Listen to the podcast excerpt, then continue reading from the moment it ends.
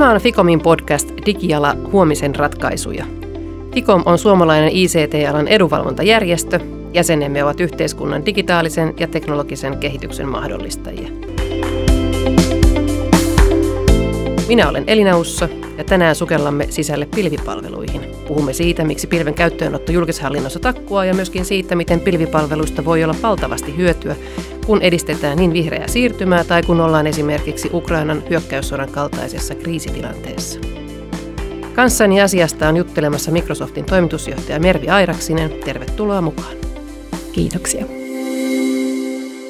Mervi, sinulla on pitkä kokemus digialan johtotehtävistä eri yrityksissä. Olet toiminut niin IBM Suomen toimitusjohtajana kuin myös Siskon maajohtajana ja nyt vuoden verran Microsoftin toimitusjohtajana. Mikä sinua digialassa inspiroi? Mua inspiroi digialassa se, että jokainen yritys on tänä päivänä teknologiayritys. Ja tavallaan teknologian avulla me voidaan paljon näitä kaikkia yhteiskunnan haasteita ratkoa. Katsotaan me sitten kyberturvallisuuteen liittyviä asioita, vihreätä siirtymää, katsotaan innovaation vauhdittamista, asiakaskokemuksen kehittämistä esimerkiksi nyt uusilla hyvinvointialueilla. Kaikissa näissä teknologia on jonkunlainen osa sitä ratkaisua. Ja siinä mielessä digiala ja teknologia inspiroi. Mukavaa olla mukana osana ratkaisua, eikö niin? Juurikin näin. Tässä jaksossa puhumme siis pilvipalveluista. Niitä käytetään näinä päivinä enemmän kuin koskaan aikaisemmin niin kodeissa kuin työpaikoillakin ja pilvi mahdollistaa etätyöt, helpottaa tekemistä, kun tärkeään dataan pääsee käsiksi mistä ja milloin tahansa. Tilastokeskuksen mukaan lähes puolet suomalaisista kuluttajista käyttää pilvitallennustilaa. Suurista yrityksistä jo käytännössä kaikissa käytetään pilvipalveluita yleisimmin sähköpostissa, toimisto-ohjelmissa ja tiedostojen tallennuksessa. Teillä Microsoftilla pilven tarjoamat mahdollisuudet tunnetaan tietysti paremmin kuin hyvin. Mikä pilvessä on parasta ja miksi siihen kannattaa siirtyä? Kyllä me nähdään kolme selkeää etua, jos sanotaan näin. Ensimmäinen on tämä skaalautuvuus, eli pilviskaalaa, infrastruktuurikaalaa ylös ja alas sun bisnestarpeiden mukaan, ja tätä kautta syntyy myös kustannussäästöjä. Puhutaan kymmenien prosenttien kustannussäästöistä, ja näähän useasti viehättää meidän asiakkuuksia. No sitten toinen asia on nopeus, eli uusien palveluiden kehittämistahti kiihtyy merkittävästi. Kun uusia palveluita kehitetään, testataan, siirretään tuotantoon, niin sen sijaan, että puhutaan kuukausista, puhutaan päivistä. Eli tämä nopeus on se, mikä toinen selkeästi pilviinfrastruktuuria draivaa. Kolmas asia on sitten tietoturvallisuus. Eli kyberuhat on tänä päivänä, ne on kaikkien arkea ja ne on globaaleja uhkakuvia. Ja sen takia halutaan tämmöisiä globaaleja tekno- teknologiakumppaneita, joilla on tavallaan niin kuin ympäri maapallon silmät katsoa, tutkia, nähdä niitä signaaleja. Mekin saadaan 45 biljoonaa signaalia päivittäin analysoitavaksi, mitä tapahtuu. Sieltä löydetään erilaisia haavoittuvaisuuksia, ne pystytään korjaamaan ja softan avulla jakaa tähän koko meidän pilviinfrastruktuuriin. Ja tämä on se, mikä selkeästi meidän asiakkaille resonoi. Et vasta tässä joku aika sitten, olin pari viikkoa takaperin tämmöisessä round table-istunnossa ja siinä tota, niin finanssisektoriasiakas sanoi, että hänellä on sekä on-prem-infrastruktuuria että pilvi-infrastruktuuria. Sanoi, että kyllä että pilvi on paljon turvallisempi. Niin ja viimeisimpänä tuo valtiokonttorin tietohallintojohtaja Tomi Poikola, joka juuri haastattelussa totesi, että ei ole pelkästään säästömielessä tehty tämä muutos sinne julkpilveen, vaan myöskin sitten tavoitteena on helpottaa uusien digipalveluiden kehittämistä ja parantaa samalla tietoturvaa. No siinä ne kolme asiaa, ne on, ne on skaalautuvuus, säästöt, nopeus ja tietoturva. Yrityksissä pilvipalveluita käytetään jo todella paljon ja kuten aiemmin mainitsinkin, mutta esimerkiksi Kela ei hyödynnä julkisissa, julkisia pilvipalveluita juuri lainkaan. Mistä, mikä, mikä meillä hidastaa tätä julkisen puolen kehitystä? Mun mielestä kaikki organisaatiot ja yritykset niin kuin tekee tätä pilvimatkaansa omaan tahtiin.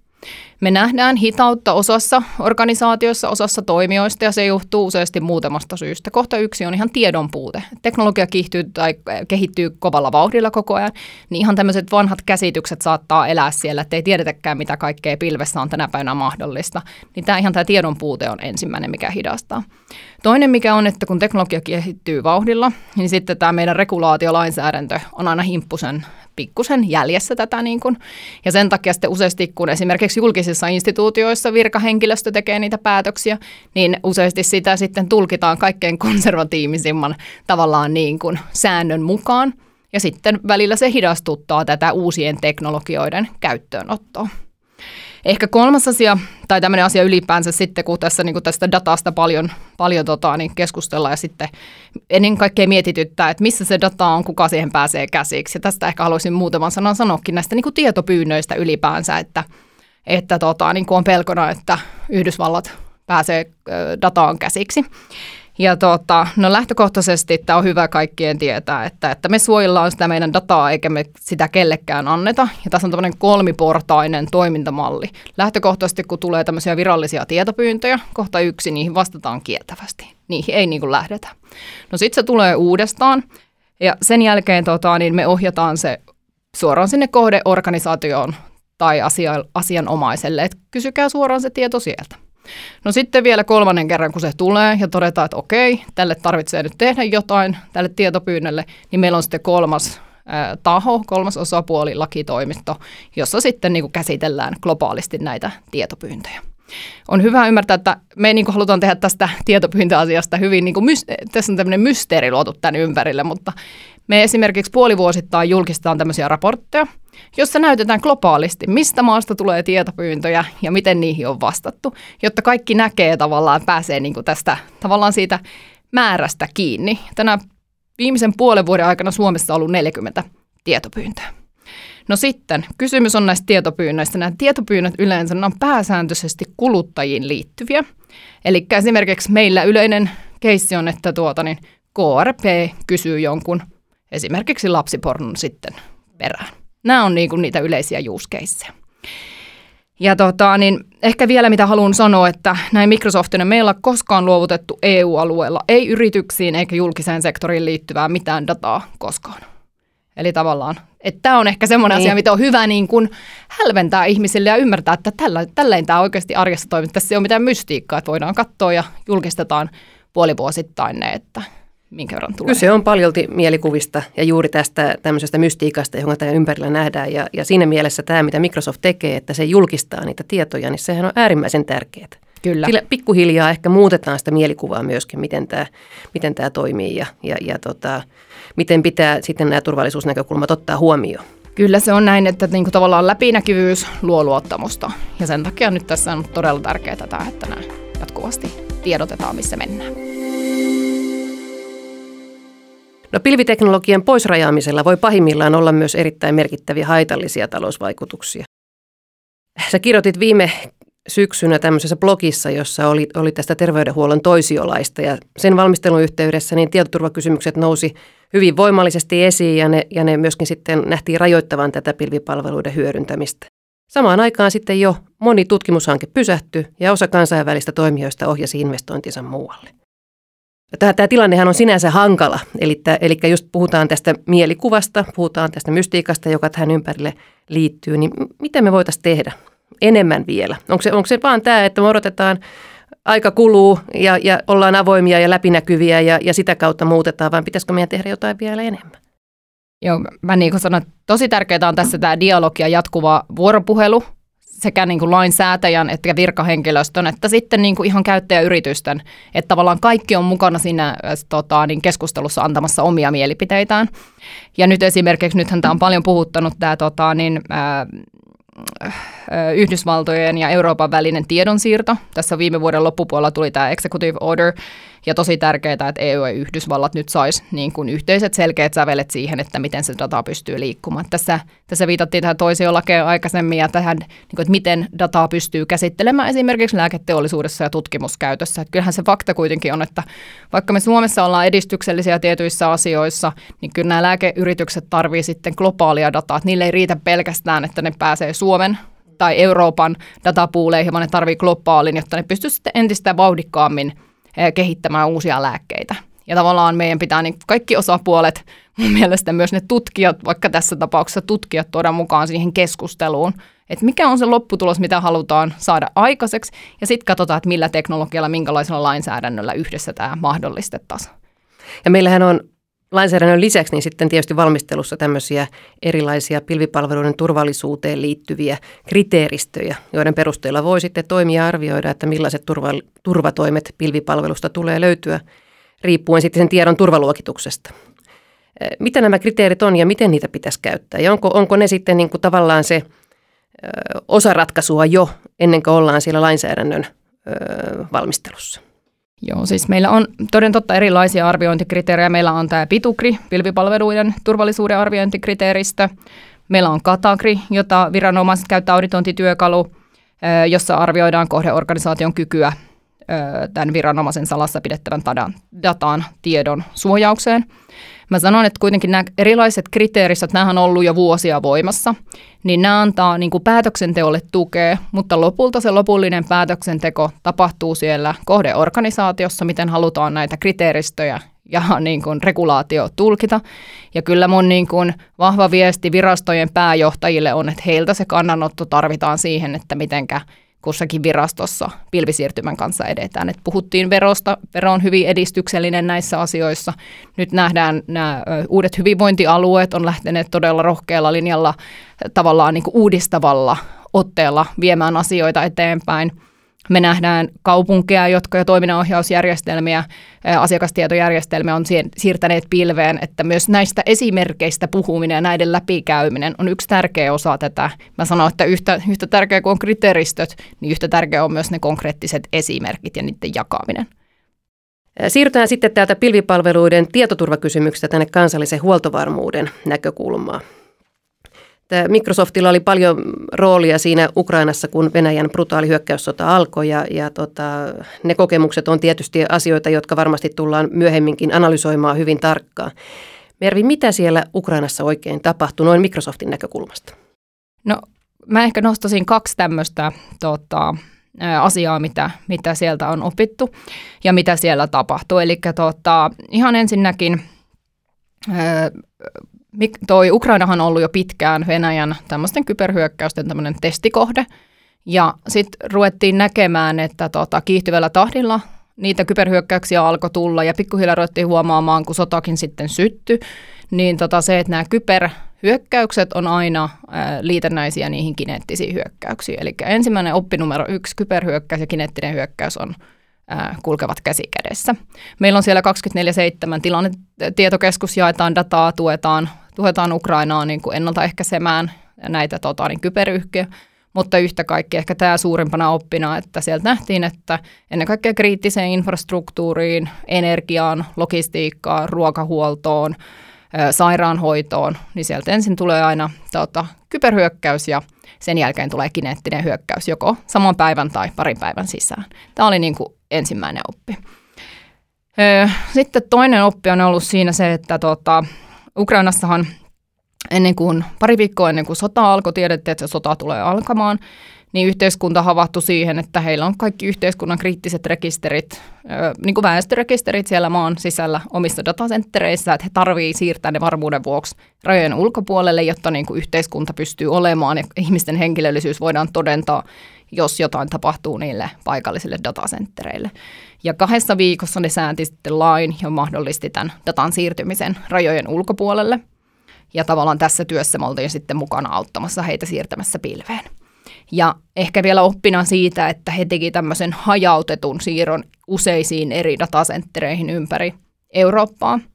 Et mehän on nähty tässä jo Virossa kymmenen vuotta sitten. Virohan teki tämmöisen samanlaisen liikkeen jo ja perusti tuonne Luxemburgin digitaalisen kaksosen itsestä, että jos jotain tapahtuisi Virossa, niin se kansalaisrekisteri olisi sitten tallessa myös Luxemburgissa. Mutta maailma on mennyt nyt eteenpäin niin paljon, että nyt nähtiin, että yksi lokaatio ei ole tavallaan se turvallisin, vaan pitää olla tämmöinen hajautettu malli sitten. Ja pilvi auttaa siinä ukrainalaisia. Ymmärtääkseni myös Microsoft on tehnyt muutakin kuin, kuin tuota pelkästään sitten tätä, tähän pilvipalveluihin liittyen ja näiden tietojärjestelmien turvaamiseen, niin mit, mitä kaikkea muuta siellä on? Joo, kaiken kaikkiaan siis tähän mennessä 400 miljoonaa ollaan tuettu, annettu tukea erilaisissa muodoissa. Lähdetään nyt tästä kyberturvatuesta, mistä puhuinkin 24-7.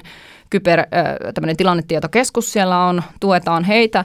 Ja ehkä tässä myös se, että tästähän näitä oppeja me paketoidaan, raportoidaan kvarttereittain ja jaetaan ympäri maailman. Eli kaikki niin kuin tavallaan me ollaan tosi paljon myös sieltä opittu siitä, miten valtiolliset toimijat hyökkää. Siellä on, siellä on Venäjää, siellä on Kiinaa, Pohjois-Korea, Irania. Ja me ollaan niin kuin tavallaan opittu kaiken näköistä ja jaetaan se aina säännöllisesti. Käydään myös, meillä on semmoinen ryhmä, valtioita, missä Suomikin on mukana, jossa ihan kooditasolle sitten mennään oikein, katsotaan, että milla, millaisilla on hyökätty ja miten niistä pystytään niitä uhkakuvia sitten torjumaan. Mutta tämä kyberapu on yksi suuri asia. No tuo pilvisiirto, niin kuin mainitsin, oli toinen. No sitten tottahan toki siellä myös paikallinen operaatio pyörii, että sitten on tarjottu sinne lisenssejä, että siellä Teamsit voi myöskin olla käytössä arjessa, koska siellähän eletään osissa, ei nyt voi sanoa normaalia arkea, mutta yhteydenpitoa täytyy sielläkin tehdä. Tarjottu sinne työkalut. Sitten tuetaan heitä keräämään dataa näistä sotarikoksista ja pyritään siihen, että sitten syylliset saadaan oikeuden eteen aikanaan ja autetaan heitä niin kuin keräämään todistusaineistoa. Lisäksi meillä on myös henkilöstöllä mahdollisuus, että voidaan jokainen osallistua tota, niin, tukemaan Ukrainaa ja sitten yritys aina mätsää sen meidän lahjoittaman summan. Monilla tavoin siis. Paljon on kaikenlaista. Me ollaan nyt käsitelty tietoturvapuolta, pilvipalveluista, kansallista huoltovarmuutta. Mennään sitten vielä ympäristön näkökulmaan. ICT-alalla on iso kädenjälki energiansäästö ja energiatehokkuuden toteutettaessa – digitalisaation hyödyntäminen on tosi tärkeä osa myöskin vihreää siirtymää. Yhteiskunnan ja oikeastaan koko planeetan kannalta on tärkeää, että meillä on ilmaston ja energian käytön kannalta mahdollisimman tehokkaita pilvipalveluita. Microsoft on rakentamassa Espoosia kirkkonummalle uutta datakeskusaluetta. Se on ensinnäkin valtava investointi tietysti ja siihen liittyy myös todella suuri hukkalämmön talteenottohanke. Mervi, miksi Microsoft päätti investoida ja rakentaa datakeskukset juuri Suomeen? No useista eri syistä. Mä nyt nostan tässä neljä tämmöistä suurinta. Kohta yksi on tietysti kysyntä. Täällä pilvipalveluiden kysyntä kasvaa meidän datakeskusalue on osa meidän globaalia verkostoa, mutta tällä saadaan tiettyjä lisäetuja tänne meidän paikallisille asiakkuuksille. Myös esimerkiksi tämmöiset R&D, tutkimuskehitys, liiketoiminnat tarvitsevat tämmöisen alhaisen latenssin palveluita, kuten esimerkiksi Nokialla. Näitä me pystytään sitten tukemaan entistä paremmin. Ja toinen on sitten tämä datan sijainti, että tässä pystytään vastaamaan tiettyihin regulaatiotarpeisiin entistä paremmin.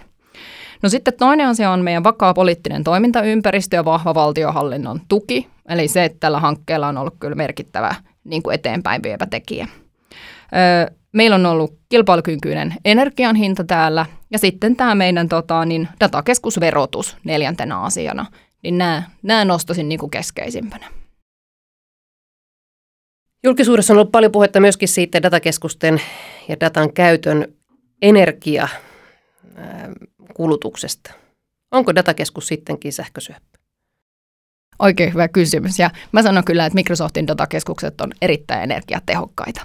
Ja mä lähden käymään tätä muutamalla, muutamalla tota, niin, datapisteellä läpi. Lähdetään eka tästä tota, niin, pueluvusta. Tämä puelukuhan kertoo siitä, että paljon tästä kulutetusta datakeskuksessa kulutetusta sähköstä niin menee servereihin ja kuinka paljon sitten kaikkeen muuhun jäähdytykseen ja näin poispäin.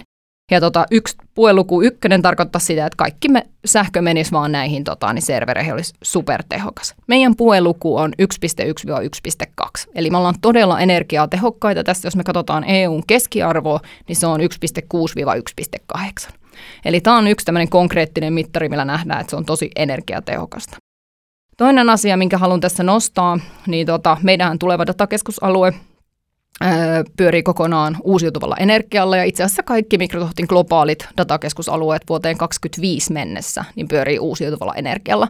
Eli nämä on tavallaan myös yksi iso driveri tähän vihreeseen siirtymään. Et kun me neuvotellaan meidän pitkäaikaista sähkösopimusta, niin velvoitetaan sitten toimittajat katsomaan, että se toimii sitten uusiutuvalla energialla.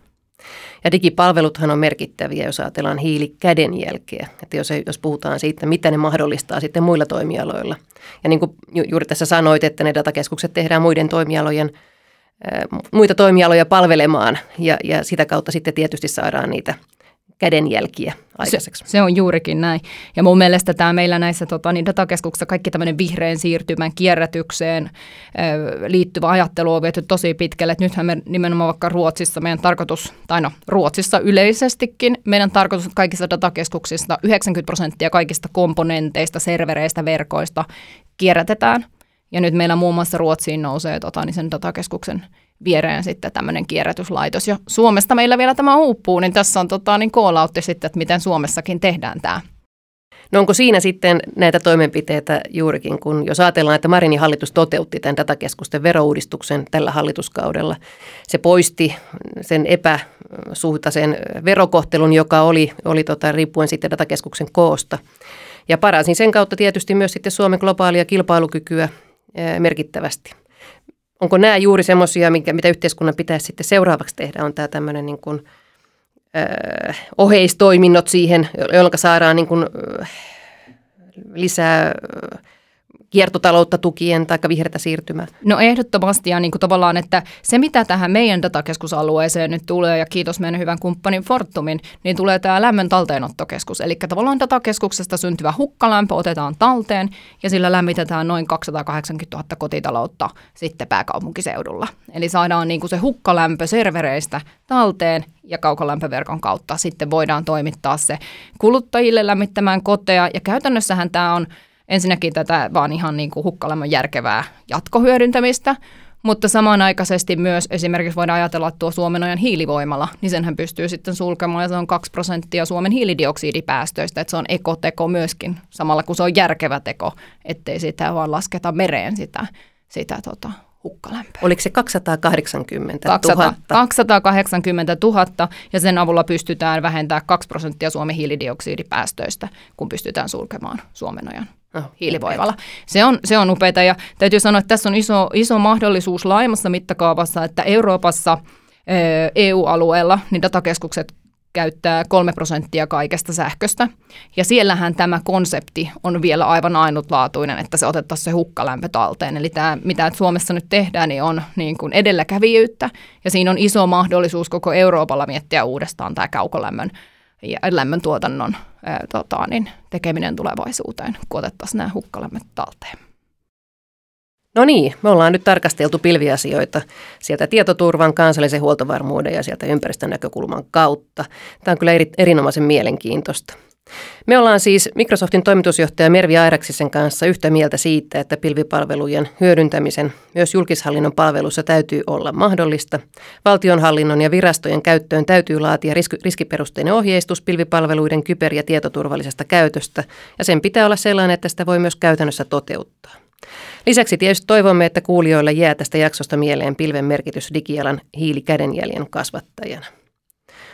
Minulla on vielä yksi kysymys sinulle, Mervi. Ajatellaan, että digialalla olisi tämmöinen haltijakummi, jolta voisit toivoa toteutettavaksi suurimman tähän alaan liittyvän toiveesi. Mikä se on? No, tämä onkin erinomainen kysymys. Tämä, tota, niin mä toivoisin, että Suomi ottaisi johtajuuden EUn teknologiapolitiikan draivaamisessa. Et mä tykkään siitä, vaikka välillä tuntuukin, että jotkut asiat etenee hitaasti, mutta toiset asiat etenee nopeasti ja ennen kaikkea erittäin määrätietoisesti. Mistä mä pidän täällä paljon on julkisen ja yksityisen sektorin dialogi, ja me vaalitaan yksityisyyden suojaa, me puolustetaan demokratiaa, me ajatellaan useasti EUta, koko sisämarkkinoita, ajatellaan niin kuin isommin välillä kuin pelkkiä omia ympyröitä, niin tota, mä toivoisin, että meillä olisi rohkeutta ottaa se johtajuus tässä. Että kun Suomi on tämmöisen komission arvion mukaan kärkimaa digitalisaatiokehityksessä, niin meidän pitäisi toimia sen mukaisesti ja ottaa se paikka, joka meille kuuluu. Tämä on juurikin näin, ja siis, että kun tehdään näitä julkisen sektorin digitalisointi desi-indeksiäkin mitataan, niin me ollaan siellä ykkönen ja kakkonen jatkuvasti, että kyllähän niin kuin kaikki, kaikki edellytykset meillä on se ottaa, niin tavallaan niin kuin, että toivottavasti että otettaisiin näitä rohkeita, rohkeita liikkeitä. Mainiot. Me kirjataan tämä vaatimaton toive tänne haltijalle. Ja jos ei, jos ei hän sitä toteuta, niin laitetaan se myöskin tuonne Fikomin hallitusohjelman tavoitteisiin ja sitten välitetään se huhtikuista eduskuntavaalien jälkeiselle hallitukselle. Kiitos vierailusta Microsoftin toimitusjohtaja Mervi Airaksinen. Kiitos. Kuuntelit Fikomin podcastia Digiala huomisen ratkaisuja. Fikomin verkkosivulta osoitteesta fikom.fi löydät rutkasti lisätietoa digialasta. Jos kiinnostaa, käy katsomassa. Tule myös mukaan seuraavaan podcast-jaksoomme, jossa Telian toimitusjohtaja Heli Partasen kanssa keskustellaan siitä, mikä televisiossa on tärkeintä, eli TV-sarjoista, leffoista ja kaikesta muusta sisällöstä, ja siitä, miten niiden tekijät ja muut asianosaiset saavat työstään reilun korvauksen. Minä olen Elina Ussa ja tämä oli Fikomin podcast Digiala huomisen ratkaisu.